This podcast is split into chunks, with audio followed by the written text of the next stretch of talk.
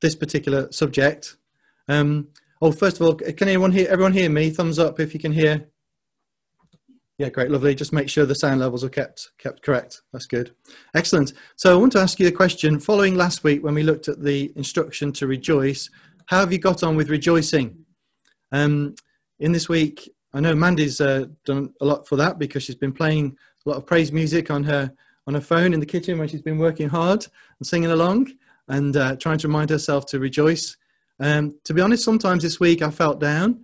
Um, that's a probably normal experience I have, uh, some circumstances, but I've kept trying to remind myself to rejoice in the Lord. And I guess that's probably true for most of us that even though we know uh, we need to rejoice in the Lord, it's not always been easy because circumstances have come on and that haven't helped us to be smiling all the time. But let's continue to pray for each other that we would be people who rejoice in the Lord and remember the good things. We've had some hard things this week with uh, Colette's uh, granddad passing away. Uh, it was good that he went to heaven. He was a Christian, but sad to say goodbye to him. So we do have difficult things that we can't smile at, and we need to pray for each other. But let's also encourage each other and pray for each other that we might rejoice in all that the Lord is doing and has done for us. Let's pray as we look at the subject this week strive for full restoration. Heavenly Father, thank you that we do have reasons to rejoice because Jesus is our Saviour, because there's a heaven ahead, because one day this world will be free from all sin and pain. And thank you, Lord, that we have reason to look to Jesus, to grow to be more like Him, as we've just sung in that song with the children, to be more and more like our Saviour. Lord, help us to work hard, to strive for full restoration, and teach us, Lord, about this subject now. And we pray this in Jesus' name.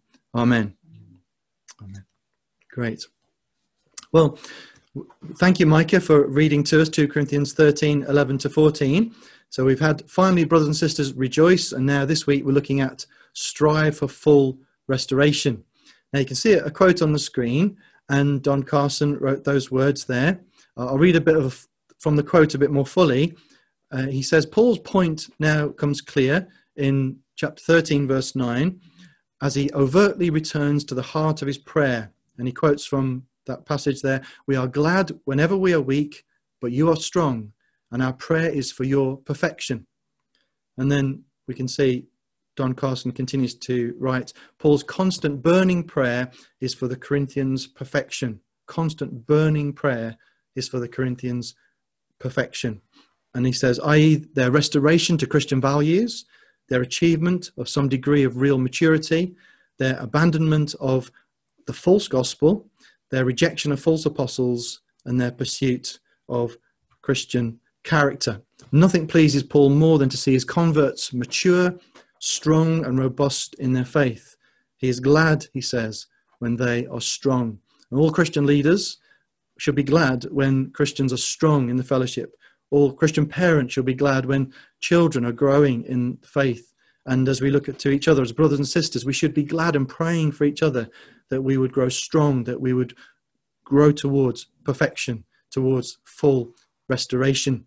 The amplified version of the Bible puts that verse in 2 Corinthians uh, 13 about striving for full restoration like this Be strengthened, perfected, completed, made what you ought to be.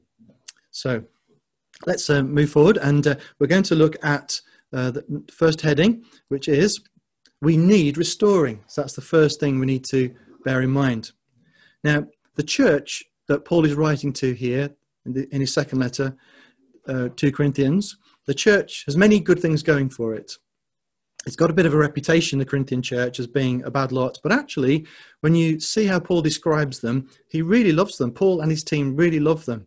And actually, when you actually read through the letters, you see there's a lot going for these churches, this church rather, despite the problems that they are encountering. Paul and his team love them. We see that in chapter 1, verse 1. And of course, Paul, not only Paul, but his Lord loved them. It says there, Paul, an apostle of Christ Jesus by the will of God, and Timothy, our brother, to the church of God in Corinth, together with all his holy people throughout Achaia. So these are God's holy people, and Paul acknowledges that as he writes to them. Whatever problems they've got, whatever restoration they need, God loves these people. They're his people, and Paul is writing to them, and his team is writing to them because they love them. we get a picture of, of how Paul and his team are brimming over with love for this church, despite the challenge, challenge it's been to them. Chapter 6 of Corinthians, verse 11. We have spoken freely to you, Corinthians, and open our heart, wide our hearts to you. We are not withholding our affection from you, but you are withholding yours from us. So it's clear Paul is brimming over with love for, for these dear people. And it's, it's a wonderful thing to see. Now, if you imagine a large fishing net, and essentially it's intact, overall it's intact, but it's got some weak places, it's got some threads broken, it's got plenty of holes in it, and some holes are in the wrong places. Because, of course, with a fishing net, you need to have holes in it, don't you? But not holes in the wrong places. It's got loose ends. And this fishing net, it's in danger with just a few more loads of fish or a bit of entanglement on a rock or maybe a shark giving it a headbutt. This net could be totally ruined, totally ruined. So the net is in overall shape, it's usable, but it needs mending, it needs restoring, it needs to be completed. And we need restoring, all of us. As churches, we need to aim for full restoration, and as individuals, we do too. Now, the word for restoration is used in the Gospels, the same word for restoration. Of course, the Bible was written in Greek, the New Testament was in Greek, and it's the same word that's used for preparing nets. In Mark's Gospel, chapter 1, verse 19, Jesus, it says, when he had gone a little farther, he saw James, son of Zebedee, and his brother John in a boat, preparing or restoring or mending their nets. So this net image comes, comes to us here. Now, the Corinthian church was like any other church, really, with its strengths and its weaknesses. There were some particular problems they were having. There were some people behaving childishly, very immaturely in the church. There were some people who needed to grow up. There was a need for forgiveness and mercy.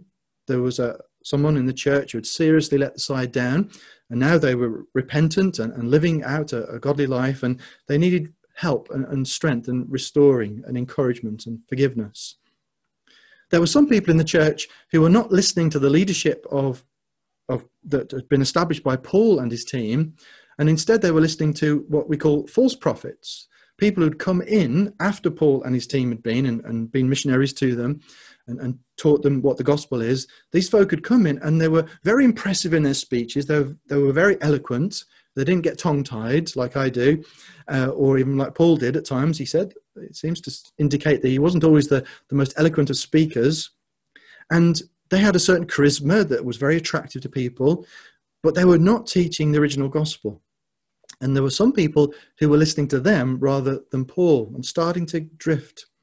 There were lots of people in the church who had responded to Paul's last letter, 1 Corinthians, and they'd been very sorry for not doing things correctly as they should have done, as Paul challenges them in that letter. And now they were seeking to follow God's way. So they were wanting restoration. And these people who had recognized they'd done wrong and not followed what the apostles had, taught, who were trying to do what was right, they needed some encouraging, didn't they? They needed some nurturing and some building up. So picture this church like a, net it's got some loose ends, it's got some holes in the wrong places, it needs to be mended, some threads need to be tied in again, it needs to be restored. This is a net that needs restoration. Some more love needs to be threaded in, some more maturity, the knots need to be tied, it needs to be uh, t- restored, and part of that is to grow in wisdom and maturity and with a greater focus on Jesus himself. So, although the specific circumstances of the Corinthian church are different from ours, the needs are very similar in principle. And all churches down through history need this letter, need these verses here in 2 Corinthians. Why? Because there's no perfect church. And so we all need to strive for full restoration. And the reason for that reality is because a church is made up of broken and dislocated people, people who are broken, people who, are out of joint. And in fact, the word for restoring in, in the Greek can be used for re, relocating dislocated joints. So someone's shoulders out and it can be put back in, and that's the word that would be used for the restoration of the joint. And there are people, we are in different ways, all out of joint, broken people, and we need restoring. That is the reality. That's why we need to be saved. That's why we need to become Christians. So we need restoring. So we establish that first of all. Now, the next thing is this that the gospel wonderfully restores people. The gospel wonderfully restores people. Now you see a list of verses on on the slide there. We'll we'll be going through those bit by bit, and uh, we um, are actually studying 2 Corinthians, the letter, by looking at these last few verses because as we kind of look back through the letter, we're getting the bigger picture of the Corinthian situation and this, this whole letter. Now, we know that sin separates us from God. Sin separates us from God, but also it separates us from people. It breaks our relationships. It destroys joy, as we thought last week, and it damages our spirits. It damages the way that our minds work. It damages our thinking. And therefore, because of sin, one way or another, our own sins or the sins of others against us, we become broken people. But the good news is that Jesus restores us. The gospel of Jesus restores us. Chapter 3, verse 18 says this We all, with, who with unveiled faces, because we know the Lord now through, through faith in Jesus, we all, with, who with unveiled faces contemplate the Lord's glory, are being transformed into his image with ever increasing glory, which comes from the Lord, who is the Spirit. So we are being transformed. The gospel is transforming our lives with ever increasing glory. In chapter 4, verse 16, it says there, We don't lose heart. Though, our, though outwardly we are wasting away, yet inwardly we are being renewed day by day. For our light and momentary troubles are achieving for us an eternal glory that far outweighs them all we, we struggle in this life with physical problems and emotional problems, mental illness. We struggle with diff- difficult circumstances, with the reality of sin and death and pain. But we are achieving, we are heading for something which is going to outweigh all these things as we continue with faith and trust in Jesus. They're achieving for us an eternal glory that far outweighs them all. Chapter 5, verse 17. Therefore, if anyone is in Christ, the new creation has come the old is gone, the new is here. In principle, the very second that you became a Christian, you became a new, crea- new creature. You were born again. You became God's child. And you fundamentally, uh, something has changed inside. Your soul has been brought back to life. Your spirit has been brought back to life. You know God now. So, in principle, a new creation has started, has, has begun in us. And then, chapter 5, verse 18 and 19. All this is from God who reconciled us to himself through Christ and gave us the ministry of reconciliation. That God was reconciling the world to himself in Christ, not counting people's sins against them. And he has committed to us the message of reconciliation. So the gospel is restoring relationship with God. It's reconciling sinners with a holy God. And it also brings a message of reconciliation out as we treat each other with that, that love and that grace that God has shown us. And so it is a message of reconciliation that joins us back together with God and to each other. And, and all of this is based on the fact that when we're saved, we went from being separated from God to being his very own sons and daughters. And so, chapter 6, verse 18, God says, I will be a father to you, and you will be my sons and daughters, says the Lord Almighty. So, the, the death and the resurrection of Jesus has achieved a fundamental restoration of relationship for all who believe in Jesus. So if you're a Christian, if you have turned from your sin, repented, and put your trust in Christ, you are God's child now. And, all believers are sure of the full and final restoration of everything in that new heavenly existence that is to come. Now you can see on the screen two uh, pictures there. And there's a picture of household cleaning items, and there's a picture of some kind of workshop items there. And we've got the picture of the welding helmet and various things there for, for restoring things, for getting rust off things, for, for fixing things, tightening things up, for rubbing things down to make them smooth, the sandpaper, some glue for sticking things together.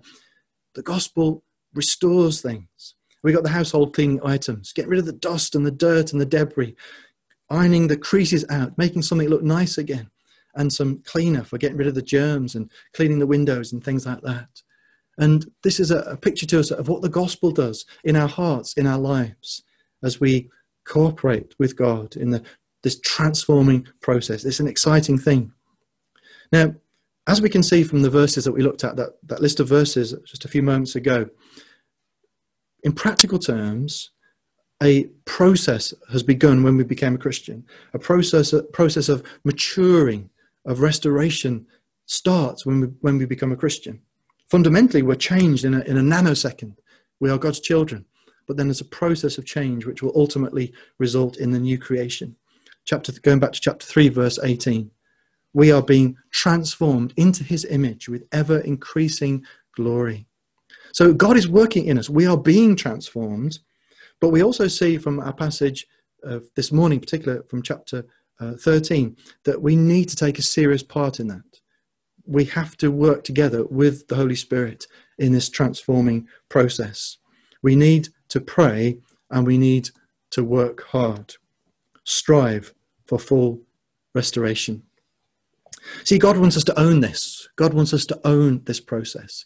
You see, God could zap us and enable us to live different lives like robots and almost to just make us do what is right and good and, and transform us.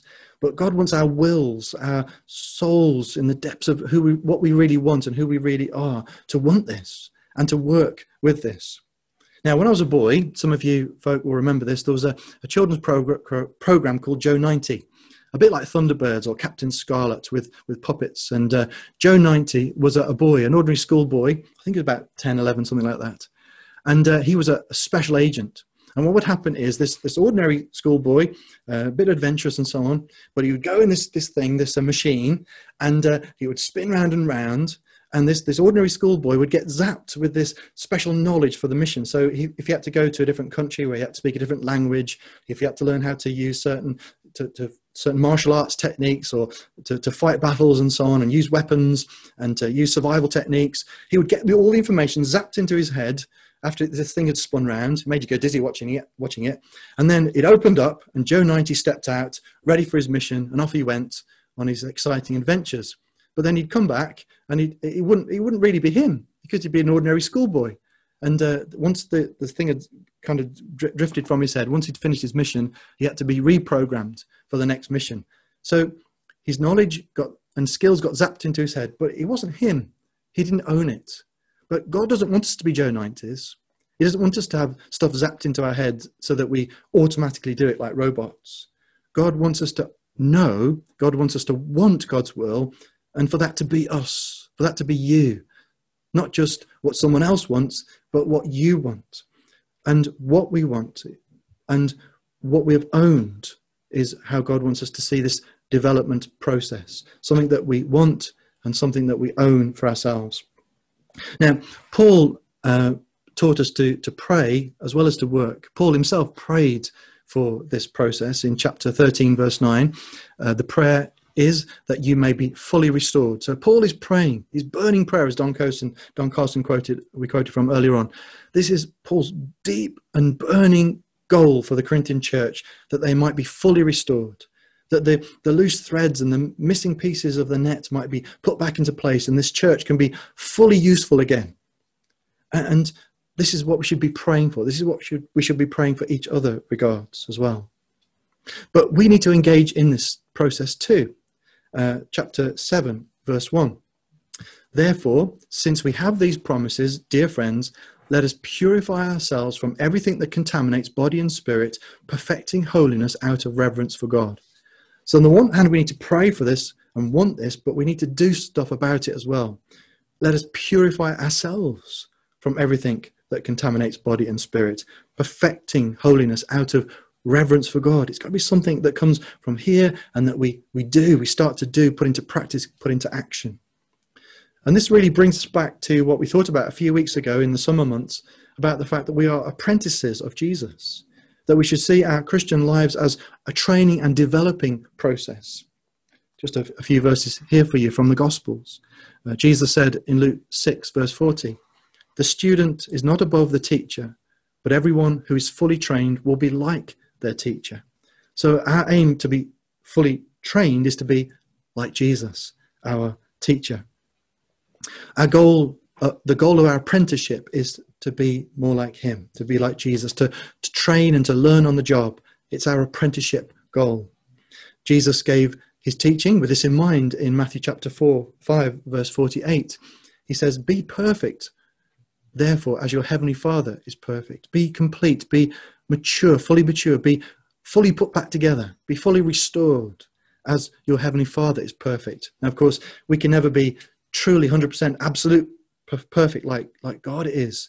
But that's our goal. We're aiming for that kind of perfection. We're going in that direction for that maturity and that restoration. Now, in this training process, we need to take the word of Jesus ever so carefully. Listen to what he says, like he told us to in the parable of the, uh, the, the two builders on one who built on the rock, the one who built, built on the sand, the one who built on the rock, his house stood the storm, is the one who, who hears and obeys what he said. So we need to listen to the word of Jesus ever so carefully and take it ever so seriously. And it's not in a classroom that we really learn, but it's in life, through the ups and downs, through the tough experiences, as well as the nice experiences of life. And that's what the Apostle James is getting at in James chapter 1, verse 4. Let perseverance finish its work so that you may be mature and complete, not lacking anything. So we can even embrace the difficult things in our lives to, to grow and develop through them. So, in other words, there's nothing in life, nothing good or bad, no easy experience or really tough experience. There's nothing that can't be used along with the teaching of Jesus as we listen to him and take him seriously, take his word, the Bible, seriously. There's nothing that will stop us to, from growing in maturity and towards full restoration. So we can enter into this with a, a prayerfulness and working hard at it, but with that confidence that God will continue the work that He's begun in us and He will bring it to completion, as Philippians 1, uh, verse 6 or 16, I think, says. Now, there are, are different ways of, of putting the, the title for this message this morning. As I said, there's different ways to translate those words strive for full restoration. Some translations put it be mature. Um, one translation says put things in order, uh, become mature, and there's various ones. But ultimately, it all is converging on the same idea, the same thought that we need to aim for full restoration. So we're going to be practical now, and we're going to think about how. Think of the how of restoration work. Now, I want us to think about restoration of things restoration of objects. We can see some things here that uh, items that can be used for cleaning things in the home or things in, in the workshop. But let's think about the process of restoration itself. The first thing to do is to uh, in, inspect and assess. Inspect and assess. So you get something that uh, maybe an old bike or maybe an old tool some kind and you look at it or an old car and you look at it and you inspect it and assess see what the problems are see where its strengths and weaknesses are and then you you go through that. And then after that you need to remove and clean. So you need to remove the rust remove the, the rotted bits cut out what's damaged and can't be uh, repaired and so on. So you need to remove and to clean. You might be in the home you have to remove the, the dust and so on or whatever it might be. So remove and clean what you want to restore and then the next thing is to rebuild or replace. So you've taken away the rust, taken away the, the rubbish, taken away what can't be repaired, and you, you rebuild it from maybe from scratch. You get your welder out, uh, or you, you get a piece of new piece of wood and cut it to shape to fit the where the rot was, or, or whatever it is. You rebuild or replace, and then the next thing to do is to test and adjust. So you've got your bike basically fixed up, but you need to get it out on the road, make sure the gears are working properly, uh, make sure everything's adjusted, the height of the saddle, the height of the handlebars, or you restore a Land Rover uh, and uh, then you take it out on the road and then you have to make sure everything's okay and everything's timed up nicely, tire pressures are okay, everything's working, there's no loose wires or connections and so on. So you have to test and adjust. And that's the process uh, of restoration work. And we need to keep assessing our lives in the light of what God says by comparing how we live with the teaching of Jesus. Now, here's some uh, restoration work that uh, Drew has done. There's an old anvil there, 200 year old anvil. And uh, Drew got this all knocked about and rusty. And you can see it on the other side of the screen. It's all bright and shiny.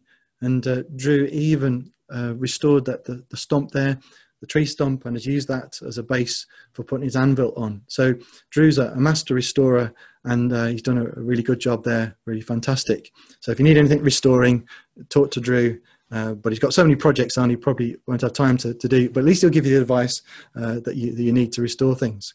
So we need to keep assessing, looking at what the damage is, looking at what where the rust is, and then we go to the process of restoration. Here's another thing that uh, Drew has been involved with. On the left of your screen, you'll see uh, a less good condition tool, and uh, it's a press. And it's a press originally used to assemble Chinook. That's the big helicopters with the two, two rotor blades, uh, two sets of rotor blades. And it was used to assemble them. Uh, somehow, uh, Drew's got one of those machines and he's cleaned it up, and there it is working on the right there, all nice and shiny. On looks like an old kitchen worktop, doesn't it? But that's um, Drew's uh, special den uh, in his workshop there. And so something restored, and Drew had to assess the problems with it, see where it wasn't working, and bring things to their back to their full glory. And that's what we need to do with our lives. We need to keep assessing our lives in the light of what uh, uh, light of what God says in His Word. So keep assessing our lives. And chapter thirteen of 2 Corinthians says, Examine yourselves to see whether you're in the faith. Test yourselves. Do you realize that Christ Jesus is in you? Unless, of course, you fail the test. And there are other verses in the Bible which encourage us to examine ourselves and just to see how we're living our lives and to see what God says and to see if we're heading in the right direction. So we need to keep assessing our lives in the light of God's word, just like we do for a restoration project. And then we need to remove and clean. We need to remove and clean the rusty, the decayed attitudes and behavior. So we see things in our lives that are not right.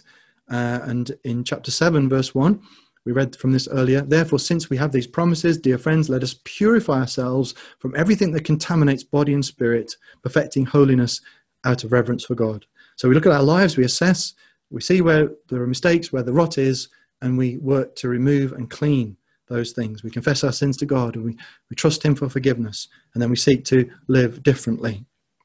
And then we need to rebuild. We need to rebuild or, or replace, of course. We need to rebuild good habits in the place of bad habits. Colossians chapter 3, verse 12, another book in the Bible, uh, not far letter, not far away from Corinthians, says this Therefore, as God's chosen people, holy and dearly loved, clothe yourselves with compassion. Put on compassion.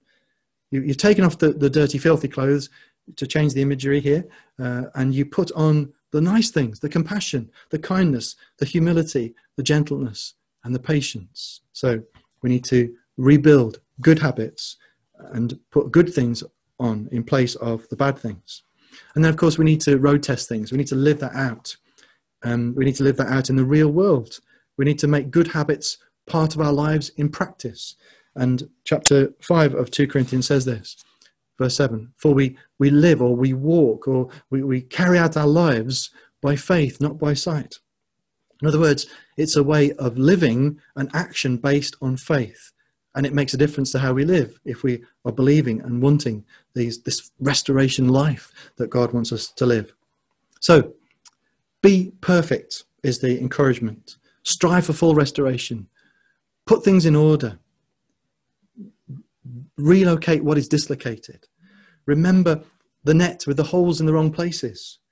Remember that the need for the threads to be tied up again and for the, the holes to be in the right places when the threads are all put in the right place and restored. Become perfect by filling up what is lacking in your Christian character as we assess our lives in the light of what God says. Now, Ephesians chapter 4, verse 13, we see here that God gives resources uh, to, to the church for this process. Uh, he gives leadership and teaching gifts, and we'll come back to that at the end. But it says here, until we all reach unity in the faith, in the knowledge of the Son of God, and become mature or complete or restored, it could be translated, attaining to the whole measure of the fullness of Christ. So this should be the, the goal and the aim of us all. Assessing ourselves, removing and cleaning the rot and the rust, rebuilding good habits into our lives, and living that out, and working together as well with the, the church leadership with the, the, the gifts that are given in teaching and counseling in the church to become mature. Now, I want you to use your imaginations here and uh, imagine you're losing, you're losing your temper. Imagine that you're just losing the plot and you're verbally attacking your, your husband or your wife, your, your brother or your sister. And you can see that your attitude doesn't fit in with the teachings of the Bible. So you assess your life. Now, some people sadly don't bother to assess their lives. They just carry on behaving like that kind of way and won't listen to any assessment, won't take won't take anything what God says. That's not what we should be. For a Christian, we should be willing to assess what we've just said to our husband, to our wife, or to our brother or sister in this example. And we see that our attitude doesn't fit in with the teaching of the Bible. It's not patient. It's not loving. It's not kind. So you make an honest assessment and then you apologize and you confess your sin to God and to the person, if, if a person's involved in this. And you trust in God's forgiveness. And then you don't leave it there, of course, but then you try to find ways to build in different attitudes and ways of thinking and responding to triggers and certain situations. You work out different ways to respond in the future. So you've assessed, you've removed, you've confessed your sins, you're determined to do what's right, you're trying to build in good habits, and you're trying to build in good things in the place, and then you put it into practice. You live that out. You give it a road test. You see, you actually try to do it. You aim to do it the next time, and whatever way you try to remind yourself, whether you talk to another fellow Christian to to to kind of be accountable to, whatever it is, whether you write it in your diary to remind you, uh, whatever, we then give it a road test, and then did we do better next time? Maybe a bit better, but we need to tweak this or tweak that. Make sure the connections are back in properly. We live it out, and we adjust accordingly and then go back, continue to rebuild, reassess, and so on. Now, it could be that you, as you honestly assess your life, you see impatience, um, you see a problem with deliberate lust, you see a problem with self centeredness, or just not thinking about how others feel. There are some people like that, aren't they, that just don't seem to kind of have any thought how other people are impacted by their behavior or their attitudes. Now, what do you do? Well, you should feel bad about about what you your attitude that you've seen, whatever it might be. But some people say, "Well, that's that's me," and leave it there. That's just me. I'm just a, a grumpy thing, or that's me. I'm just I'm so impatient, and they leave it there. That's just them. They say, and everyone else has got to suffer it, and everyone else has got to put up with it. Or instead, do you intentionally confess that sin, that lack of love, or that lack of kindness, that lack of gentleness, or whatever it might be? And do you pray now and work for progress to put things in order? Now, I'm sure you know the right answer, but let's put it, um, put it as a kind of multiple choice for you.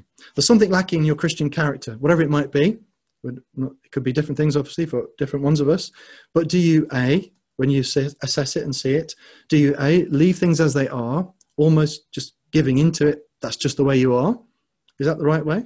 Or B, do we acknowledge it, repent over it, and seek strategies based on Jesus' teaching how to change? Don't bother to send your answers in on a postcard um, because I think we all know the answer. The answer is B. Acknowledge it, repent over it, and seek strategies based on Jesus' teaching how to change it. And it's a very serious thing that we acknowledge and don't be like people who go through their lives just not having any understanding of how they're impacting upon others, hurting, trampling over people, but acknowledge your sins, uh, whatever it might be, whatever issue it, it might be, repent over it and seek strategies based on Jesus how to change. And we can, we have confidence that we can change with the help of God. And we can also help each other in this. We can help help each other. Uh, we can help one another. Galatians 6, verse 1 Brothers and sisters, if someone is caught in a sin, you who love, who live by the Spirit, should restore that person gently. But watch yourselves, or you also may be tempted. So we need to be cautious and prayerful and help and kind when we do it, but we can help each other towards restoration. So that's why we're in a church fellowship to help one another. And then also we can see that we should use church leaders in this. We quoted from Ephesians 4, verse 12 earlier on, and it talks about church leaders being enabled to equip God's people for works of service so that the church of Christ may be built up. So, you know, if you've got a question, uh, uh, something that's puzzling you, something you read in the Bible, if you see something in your life that you know is not right and you want help for, for strategies based on what Jesus teaches to build new habits, good habits into your life, then speak to a trusted Christian, a pastor, a church leader, whoever it might be. So, someone that you can say, Look, I'm struggling with this. Now, you might be afraid to do that, thinking, well, they're going to think so bad of me that I'm struggling with this issue, whatever it might be. But I can guarantee that every church leader has wrestled with it or is even wrestling with it as well. And so together you can journey, or it might be a Christian friend who you trust who's a mature Christian, and you go to them. And most likely you might be afraid to talk about it before them, but you'll probably mention it, eventually get it out, and you'll find that they've struggled with the same, or at least they know somebody else who struggled with it, and you can walk, walk together, help and encourage each other. But use the resources of the church, whether it be each other, whether it be church leaders, uh, with the particular preaching and teaching and counseling gifts. Use one another, that the church, that the body, that you might be built up. Now, as we come to a close now, who benefits from you and I working towards completion? Who benefits from you and I growing in Christ likeness? It's obviously you. But it's not just you, is it? It's not just me. It's everyone around us. It's our family. It's our children. It's our parents. It's our colleagues in work. It's our friends, our f- fellow believers in the church. Now, none of us, no one, I can't, none of us can demonstrate perfection. None of us can. But what we can do is all demonstrate positive change. We can demonstrate the process of restoration. And that, in a sense, for fellow human beings is more valuable than the, if you like, for us to be able to, or at least, or maybe pretend that we've, we've, we've got there, because the truth is we haven't. And they need to see people who haven't got there working for the right things. Now, your children will never see a perfect dad or mum, will they? They'll never. My children, sadly, will never see a perfect dad or mum. Mum, close, but not dad. But they can see a dad or a mum who is earnestly changing for the better. And that is so useful for our children becoming more of a godly and more of a trustworthy parent, even children seeing that we're, we're changing and, and, and, and confessing our sins and moving on in grace. Because they can model that too, because they need to do that in their lives as well. Your colleagues at work will never see a perfect person, but they can see a person who is growing in the beauty of Christ likeness. They can see someone who is not as they were last year well, you used to do that last year, but now you changed. Why have you changed? You, oh, you, you, had a didn't you had a bit of a temper last year, didn't you? And I remember that. And you weren't very patient with me last year, but now you seem different. You seem. Why? What's happening? We can demonstrate change if we can't demonstrate perfection, and that's a wonderful thing. Our church will will never be full of perfect people, and if it's the case, you've come to a church where there's perfect people, you've come to the wrong place. You, you turned wrong somewhere. you, you've gone straight to heaven. But the reality is this that if we are all demonstrating dynamic progress towards completeness and maturity, not only will it be exciting and wonderful and beautiful fellowship to be part of, but it'll be, it'll be a witness to the people around us that broken people like us get put back in shape, that people can be restored as they trust and follow Jesus. So mend your ways, strive for full restoration, put things in order, become mature and complete. The aim is perfection and completeness. A church net that is mended. A church of individuals that are becoming mended, ready to catch lots of fish. So then, we need restoring. The gospel restores people, and we need to pray and to work hard for full restoration. Let's pray now.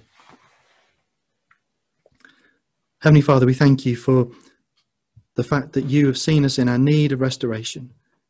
Lord, you've seen us as broken people. Lord, we think of that uh, true story from the, from Genesis that, uh, that we had read out, that Cheryl read out from us earlier, about how sin came to the world and relationships with you were broken and with each other. And Lord, from that came not only separation from you, but warfare and hatred and murder and stealing and breakdown in, in marriages and all sorts of sins. And Lord, we, we see the cause was that basic rebellion against you, the rebellious heart against you. And Lord, what a mess it's made of this world. But we thank you that you saw us in our need and you sent Jesus to be our Savior and that he brings us forgiveness and reconciliation with you and begins this wonderful process of, of restoration. Lord, give us faith again, afresh, that you can take us, broken and dislocated and battered as we are, hurt as we are by others, hurt by our own foolish mistakes, and Lord God, you can change us and transform us by the power of your Spirit. Lord, help us to own this. Help us to want this. Help us to cooperate with you. Lord, as we pray for your power, but we put our effort and work hard at this. And we thank you, Father, this blesses so many people. This process of restoration is such a wonderful, wonderful thing. And it does such a good to each other and to the world around us. So please help us as we continue to strive for full restoration. And we pray this in Jesus' name. Amen.